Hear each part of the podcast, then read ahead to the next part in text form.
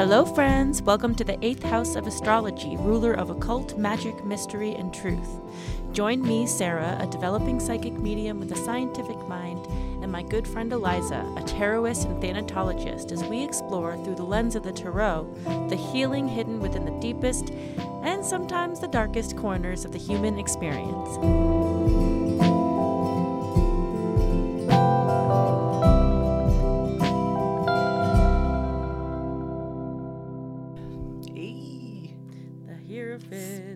Speaking of the Hierophant. It's okay. You can say Hierophant. Either one. That was just funny that I just said, ayy. It made me think the Fonz is an ideal Hierophant. Oh, yeah? He really is. I was like trying to think of examples from pop culture where, because it's always the wise one, mm-hmm. the mentor, the advisor, the mm-hmm. counsel you seek. I'm mm-hmm. like, oh my God, Fonz. He's the Hierophant. Well, first I've been kind of tripping out because as we were saying last time, how your life, when you're doing the podcast and you're talking about the meanings of the cards and your life plays out to the mm-hmm. cards. Mm-hmm. I had not really thought about the situation that I have going on with my doggie.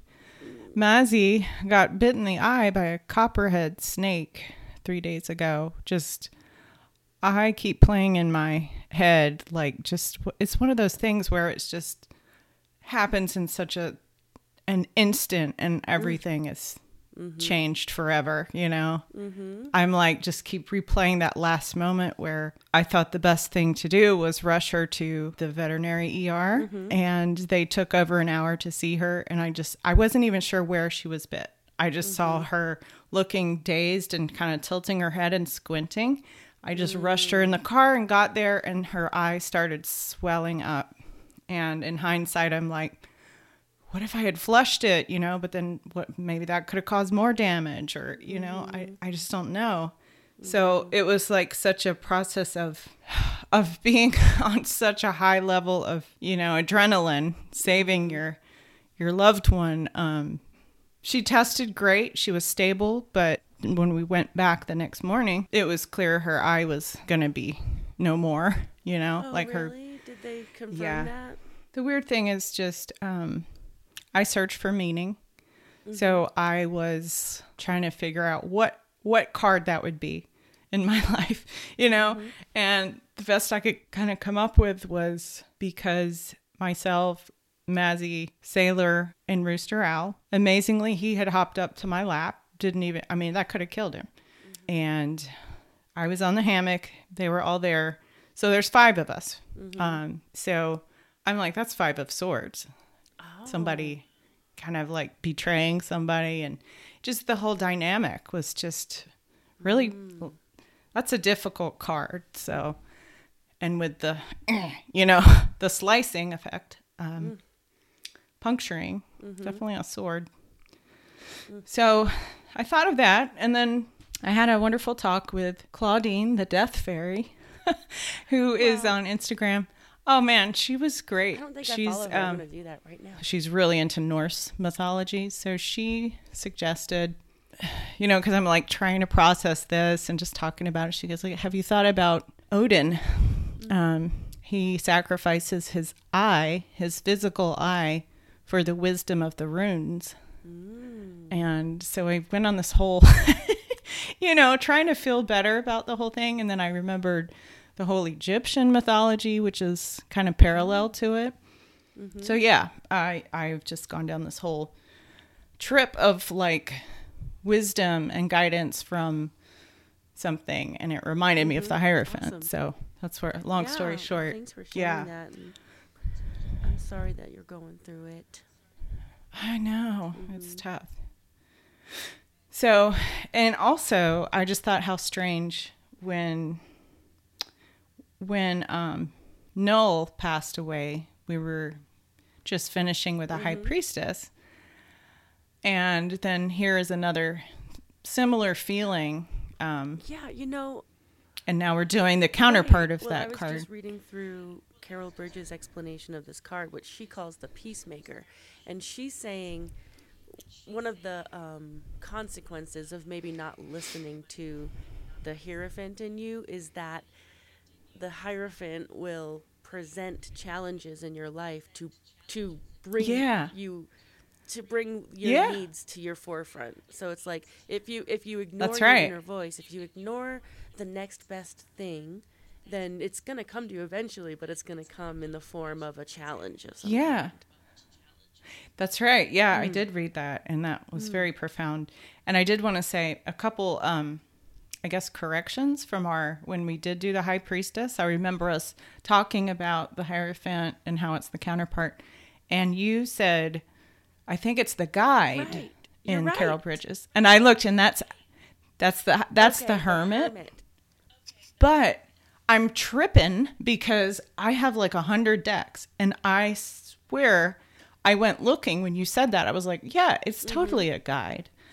I went looking everywhere, and I swear I found a tarot deck where I was like, oh yeah, it's totally a guide. And it was like a different version. It said the guide. And I was thinking about using that in a Rooster Al tarot deck about my yard and everything that I wanted to do. I was like, I was going to use the Mockingbird for a guide, kind of a guide, you know?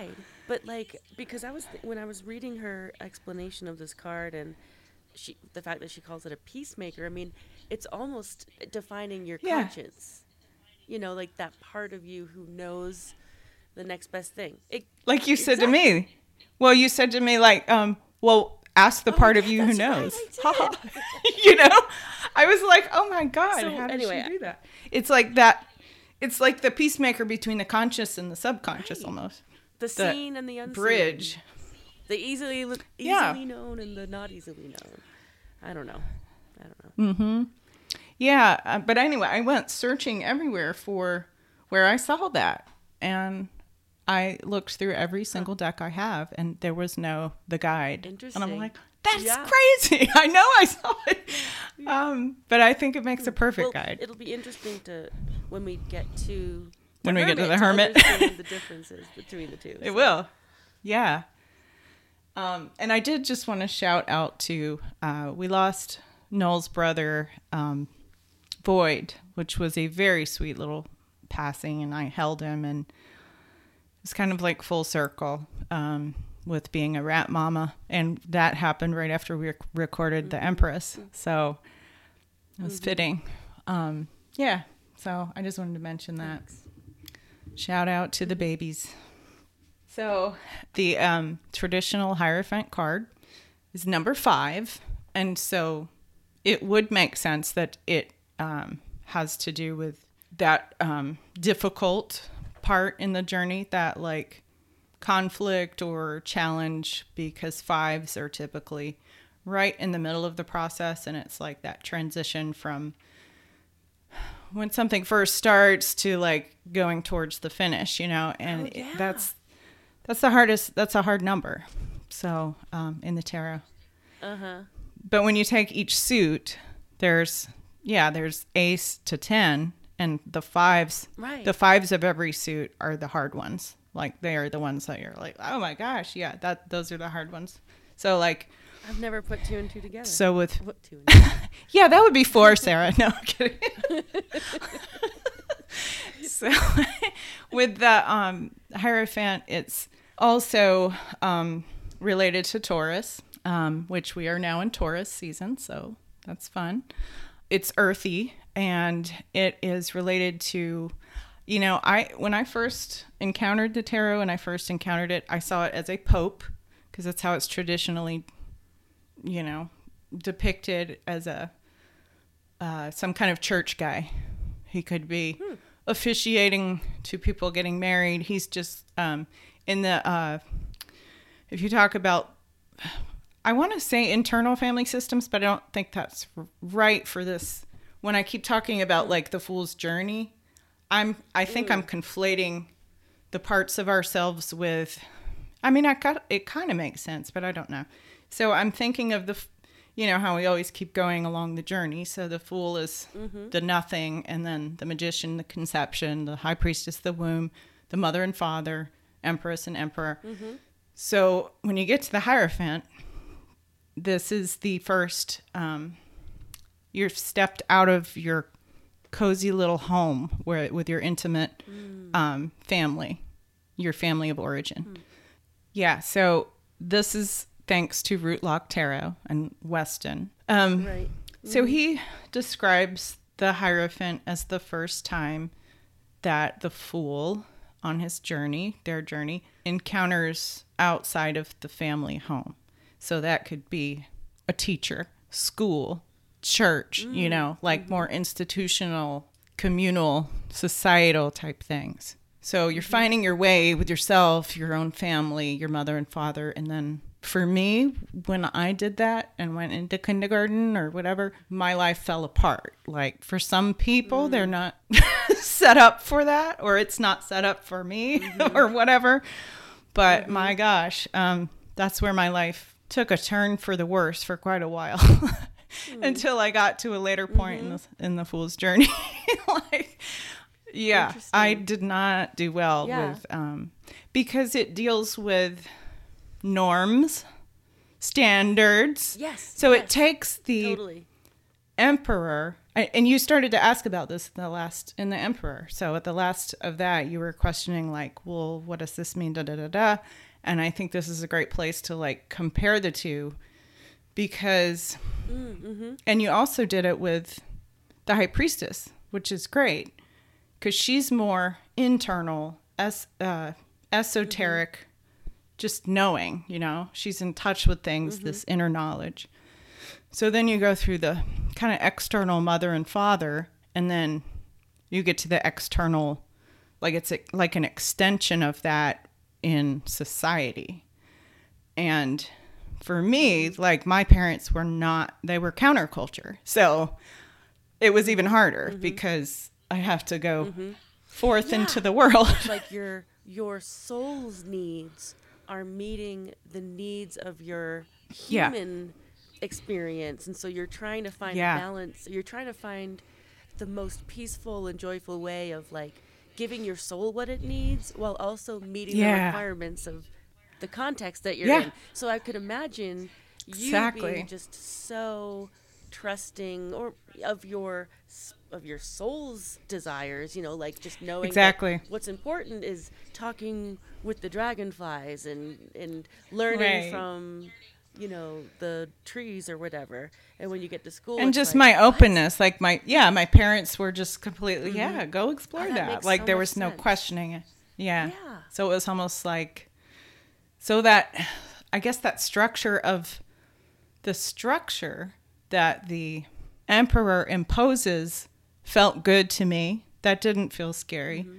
But then it's like the Hierophant stage.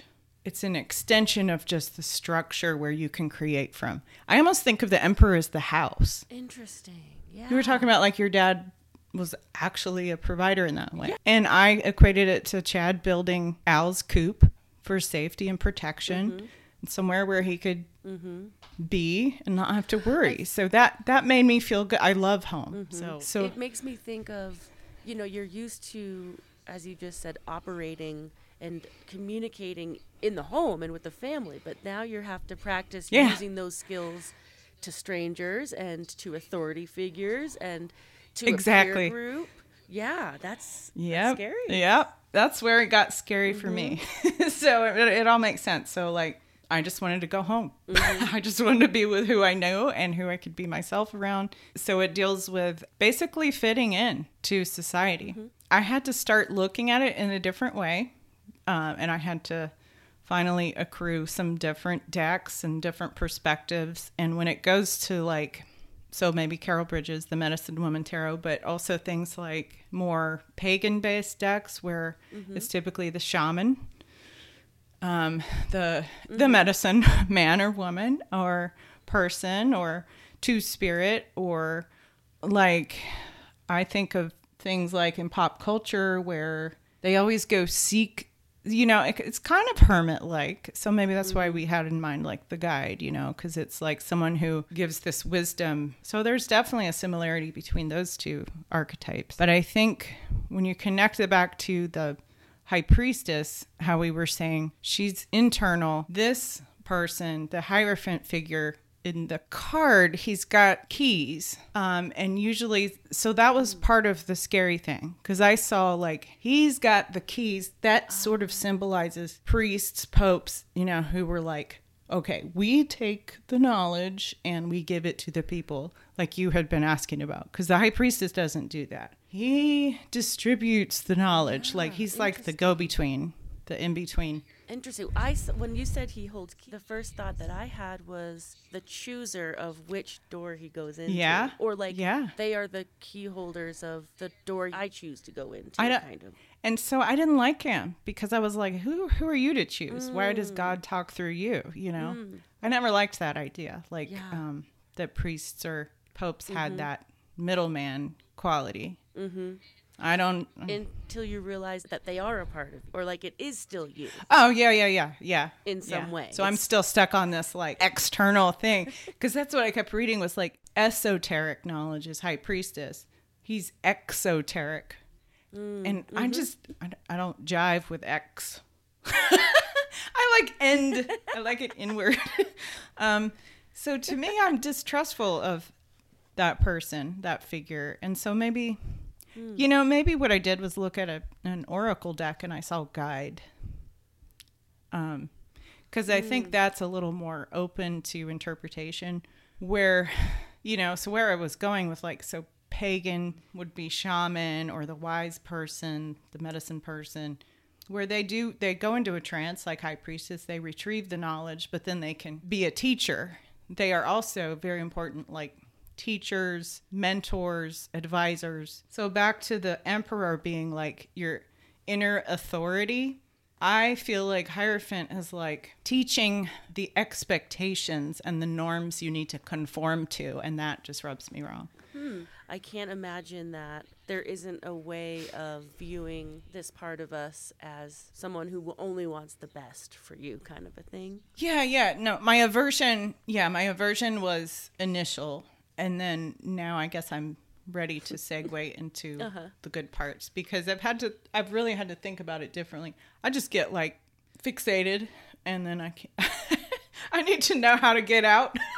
I'm like, okay, wait, do I get out now? Like, it's almost like I assume the role, and now I'm like, yeah, but okay, wait a second, what just happened? In order to heal them, you know, if we can still identify it inside of us as like a part of us who we react to things from, then it's always worth acknowledging it. And then like what is that resistance, Eliza? Yep. I keep thinking of, with all this eye stuff, I think it was in The Dark Crystal, the crazy wild woman, a lot of like the archetypes we've already talked about, but she takes out her eye. Yes. You know? Yes. But that would be an example of one of those like witchy. I mean, the witch is definitely a Hierophant type. So it's like, what is the difference really between the High Priestess witch and the, you know, if you start thinking of it as a more feminine or gender neutral energy, I think it becomes less intimidating and like, you must do this. For some reason, for me, it feels safer. I think it brings up for me, like I have that part of myself and I'm comfortable with it. But when I'm expected to stop acting in the ways that I know work for me, it brings back that whole neurodivergent thing where it's like, you know, even in the office of equity, diversity, and inclusion, I feel like an oddball. And I feel like I'm being put through the ringer of like, okay, but that's not how we do things, you know? Right. It's just like, I feel like I'm doing things wrong, because when I went being myself, comfortable with myself, doing things the way that worked for me, having knowledge, having wisdom, and then it's like, you're weird, you're different, you're not doing anything right, you know? It is very hard for, and I do feel I know what you're speaking of, because you're neurodivergent too. Yes, it's very hard to feel secure in yourself knowing that you don't meet the status quo. You right. know, like you status know, and, quo. Status and, quo is Hierophant. Right. And so it's it can be so exhausting. I mean, that's why I work for myself. I have to. Yes. I can't. You know, I've been in too many office situations where I was expected to be the healthcare professional that does X, Y, and Z or presents themselves as X, Y, and Z. And I'm like, you know what? I'm going to go by my moral code and follow how I take the scope of my practice to heart. And, you know, I'm just going to do that. So anyway, I know how you feel. But the thing is, it's like we don't have to conform if we don't want to, like in the way that they want us to, but it means we're signing up for an experience of being met daily by conflict. We're not the peacemaker any longer. Us. Exactly. And because it's like, you have to acquiesce or sacrifice something of, right. you know, like just walk the middle path, I think, and just, I'm not a middle path kind of gal. No. I do my own thing. But we're also very skilled at masking. Yeah. It was weird because there was a point where I was really trying to determine what path to go. And I kept getting roadblocks. I kept getting the Hierophant card, which was like teacher. And I'm like, I don't like teaching. I don't like telling people what to do. It feels wrong to me. They need to decide that for themselves. And that just reminded me, Glinda on Wizard of Oz. She had to learn it for herself, you know?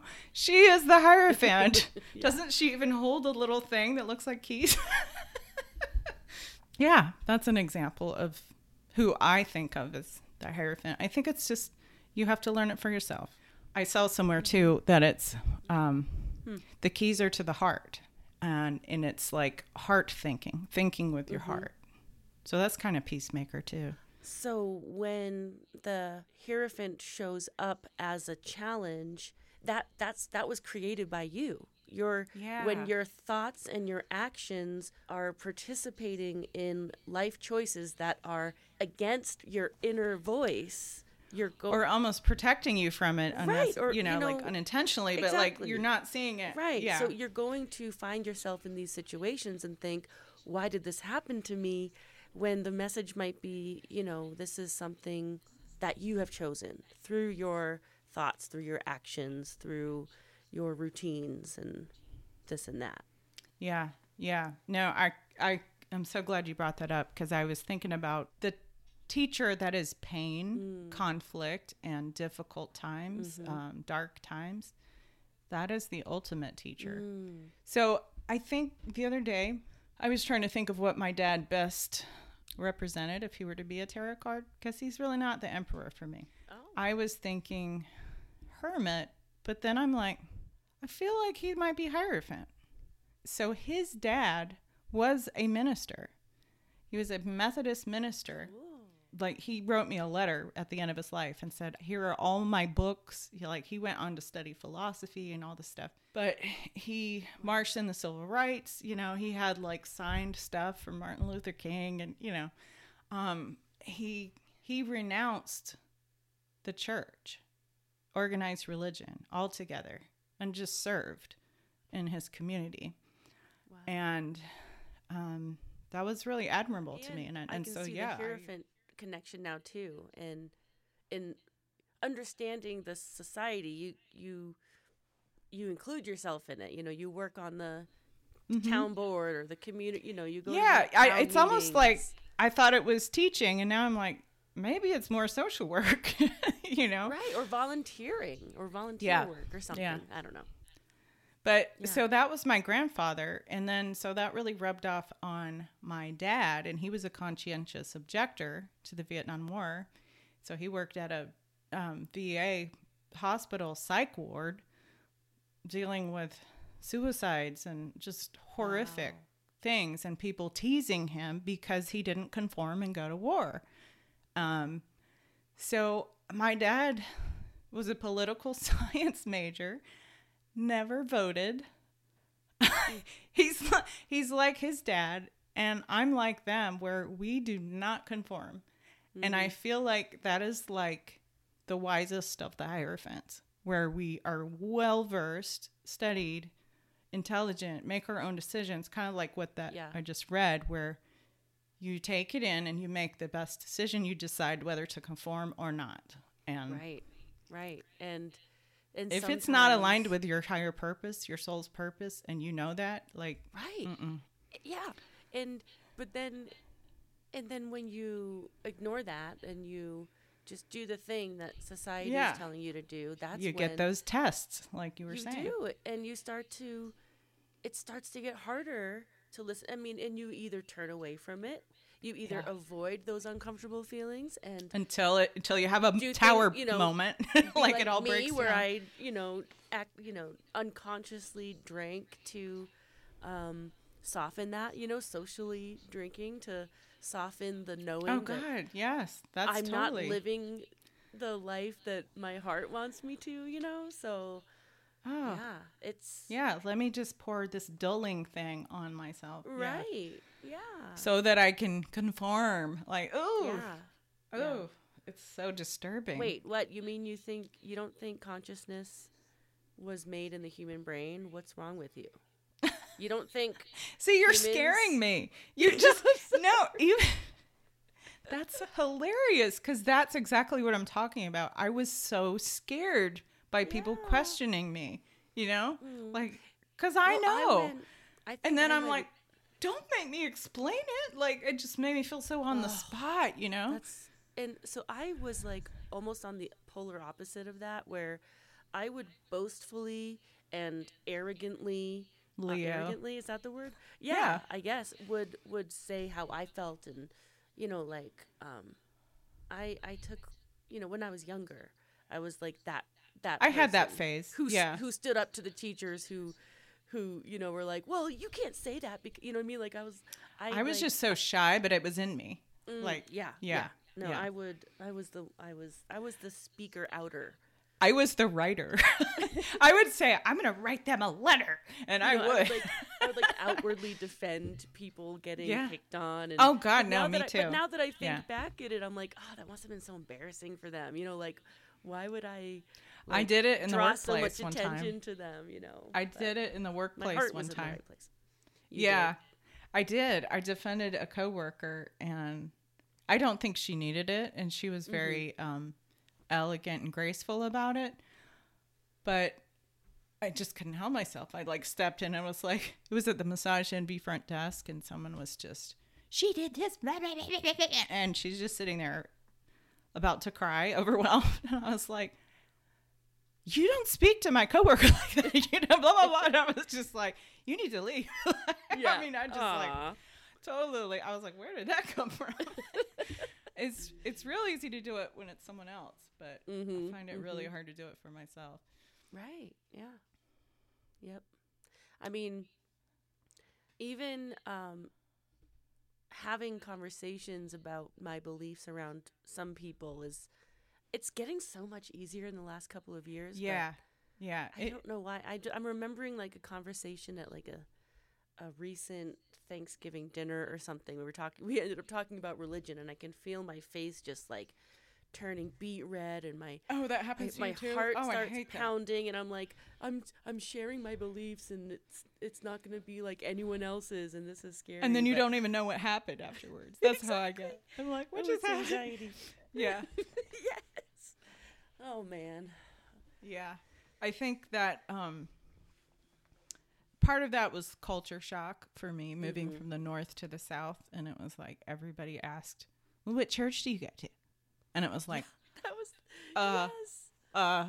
We don't so that was kind of this, that's what I mean. Like right at that Hierophant age, that's when we moved. So it was like, on top of what was already hard, I went from this diverse inner city Rochester neighborhood playing with all kinds of people to I didn't even know what to make of it. It was like people asking me all the time, well, aren't you afraid you're going to go to hell and stuff? And I'm like, whoa, what's that?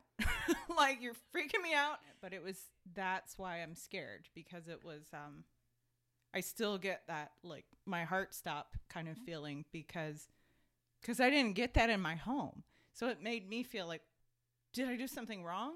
Like, I've never had this happen at home. Does this mean I'm in trouble? Like, it was just this whole, like, stop everything. Was I not supposed to say that? Like, because that was the reaction. If it's not true to who I am, then it doesn't fit in my life. I can't just fake it. I can't play the game. Everyone talks about, oh, just play the game. And I'm like, yeah, no. I don't like I am playing. I'm playing my game. And it means I'm closer to finding how I'm going to offer myself to the world, where it, you know, just might benefit more people than me, you know? Yeah. Yeah. And I think that with this whole neurodivergent idea, it's just one of many examples of being against the status quo, and that, you know, artists, art, different perspectives can, if you're not true to that perspective and that truth and that knowledge and wisdom that you hold within, and it aligns with everything that you are and believe, and that reminds me, belief. You said I'm discussing my belief. I think that's a big thing, is to know your beliefs. So that was hard for me too. It's like, exactly. I never committed to any one thing. So when people put me on the spot and ask me, well, what do you think? What do you believe? It was like, I don't know, but I couldn't say I don't know, because then I would feel like they would tease me or think I'm stupid, or, you know. So it was like, oh my God, I've got to pick something real quick. That is a little bit playing the game, but but I had so much to choose from that I'd be like, I'll pick this right now. But then you get called a liar, because like another time you'll say something different, person or something, or a flake. But it's like, my new answer is, well, you know, I prefer to keep my beliefs flexible depending on what I experience and what I feel is right, you know. I like, or that. Like, I'm not, you know, or obviously, you know, you, I'm sure now that we're older, we understand these parts of ourselves a little bit more. Like, we can answer honestly by saying, I don't know. You can say, I don't know that. What I believe. Because and I think that's a wise answer. Yeah. And if anything, you've had lived experience, and you feel more like, you know what, I have the right to believe this, because I've experienced years and years and years and years of this. So I have that authority. Yeah. You know, I can speak on this, but I didn't have that when I was little. And I just keep going back to that, because I think that's what, you know, if these are archetypes and these are stops along the way of the Fool's Journey, this is very early, and this is the first encounter. There's so many different types of people. And if you don't offer your own gem of wisdom to society at large, not only are you going to have a midlife crisis later, or just be so disappointed in what you didn't do, but people are going to lose out. I did, in researching this episode in the Hierophant, I did see somewhere where, like the Peacemaker, it describes, you know, it takes all types of people in society, and we all have our place. So, you know, find your place. So it is like the authority. I guess I just have a fear of authority, a fear of like, well, who tells you this? And that's what this card says to me, is like, oh, I'm supposed to do what this person says, you know? And, but it's, so if it's in us, we have to find our own authority, like last time. But I think this one is more about, I think what we've danced around is, it's about spiritual authority. So if this High Priestess is inwardly spiritual, that's what I relate to more. But the Hierophant is the one who, oh, you know, like he like preaches to the masses and gives the knowledge that he received from a higher power. And it's like, but why should I believe you? So I question that authority. And so merging that with my own authority against the status quo, that's where the challenge is. Right. And I think that's a natural challenge of being a human, but it's also completely warranted. Mm-hmm. Like any anxiety or fear or resistance to that is, I feel like I don't see that as something that is wrong with you that needs healing. I see that as a completely natural and normal response. It is natural. And yes, most people use that experience to go, oh, I must conform now. Right. Yeah, it's finding the balance between being true to yourself while operating within the human conditions that you're in. The context, like you said before. Because we aren't on an island. Like, I mean, I would love to be, but... So it's kind of the opposite of the hermit. Because the hermit, love him, can just go off like I want to do and just, you know... Be the wise one up on the hill in the woods where he's really scary, you know.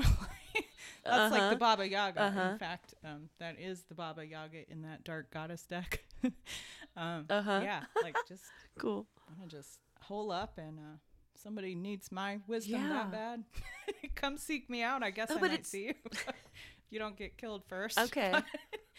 I mean, I guess I think, you know, I see this Hierophant as it's a constant relationship that's happening. It's natural. It's a natural relationship that's occurring without your control. Yeah. I mean, you are part of society in this human body, and you are, if you believe, a consciousness, a spirit, a soul, a higher understanding of life working through this human body. So I guess what I'm saying is, like, the hermit might be someone that we confide in when we need a little extra support, but the Hierophant is working within us every second.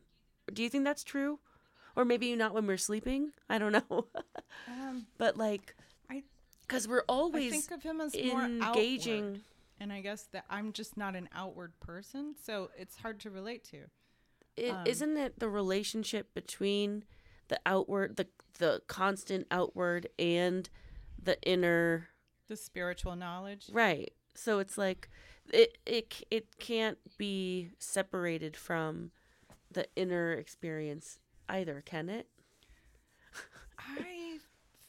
Okay. Here's one other thing that might make sense of this.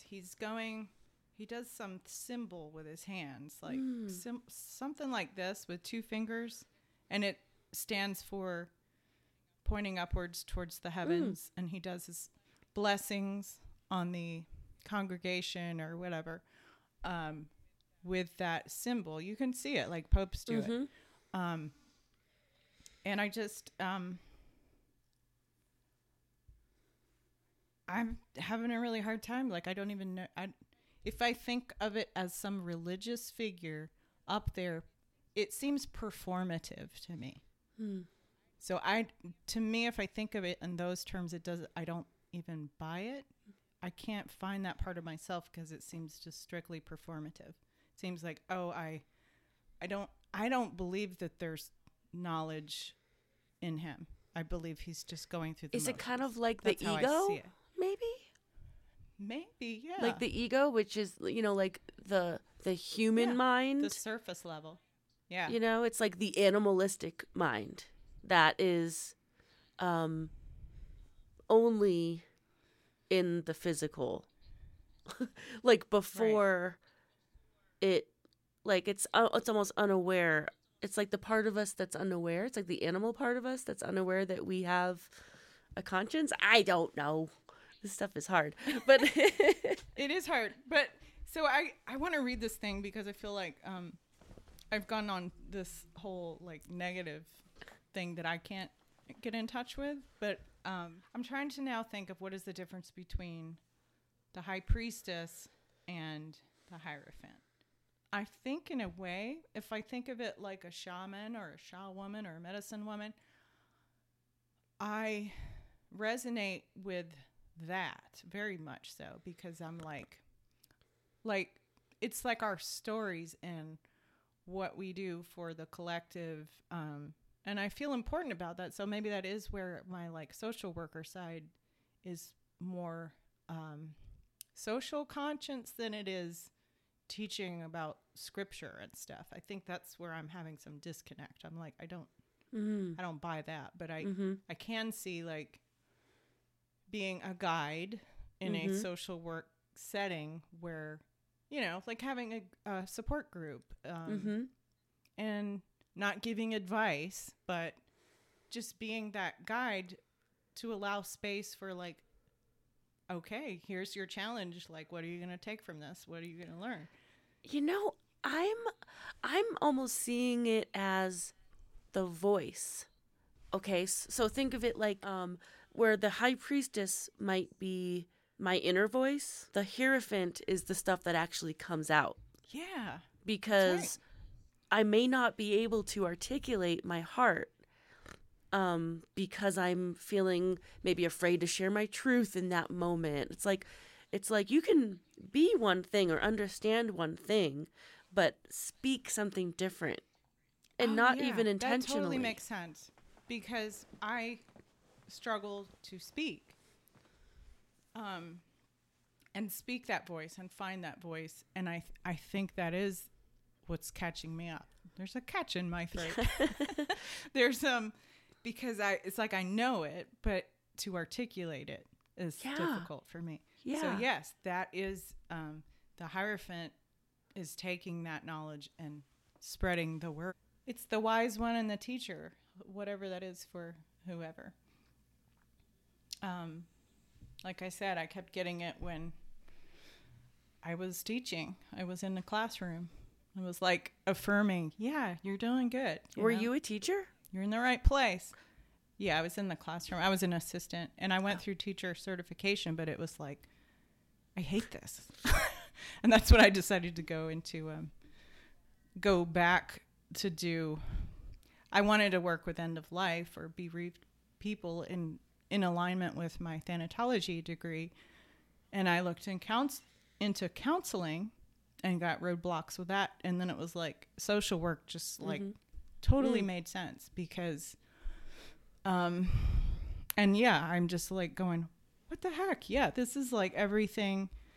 It's like punk rock in a, you know, like it's like questioning authority and it's working for the underdog and it's, social injustice and, you know, all this stuff. But I do plan to apply that to end of life rights and, you know, rights with dying and dying with dignity and making sure people have choice and a good death and all that stuff. I'm really into that because there's such a wisdom to people who are near that, you know, near the end of life. And I think I'm just so drawn to that because I don't know. I want, like what you were saying with your attitude towards like just encouraging those people to use what they have and this and that. That's what I want to be that voice for people who are dying to say, this can be whatever you want it to be.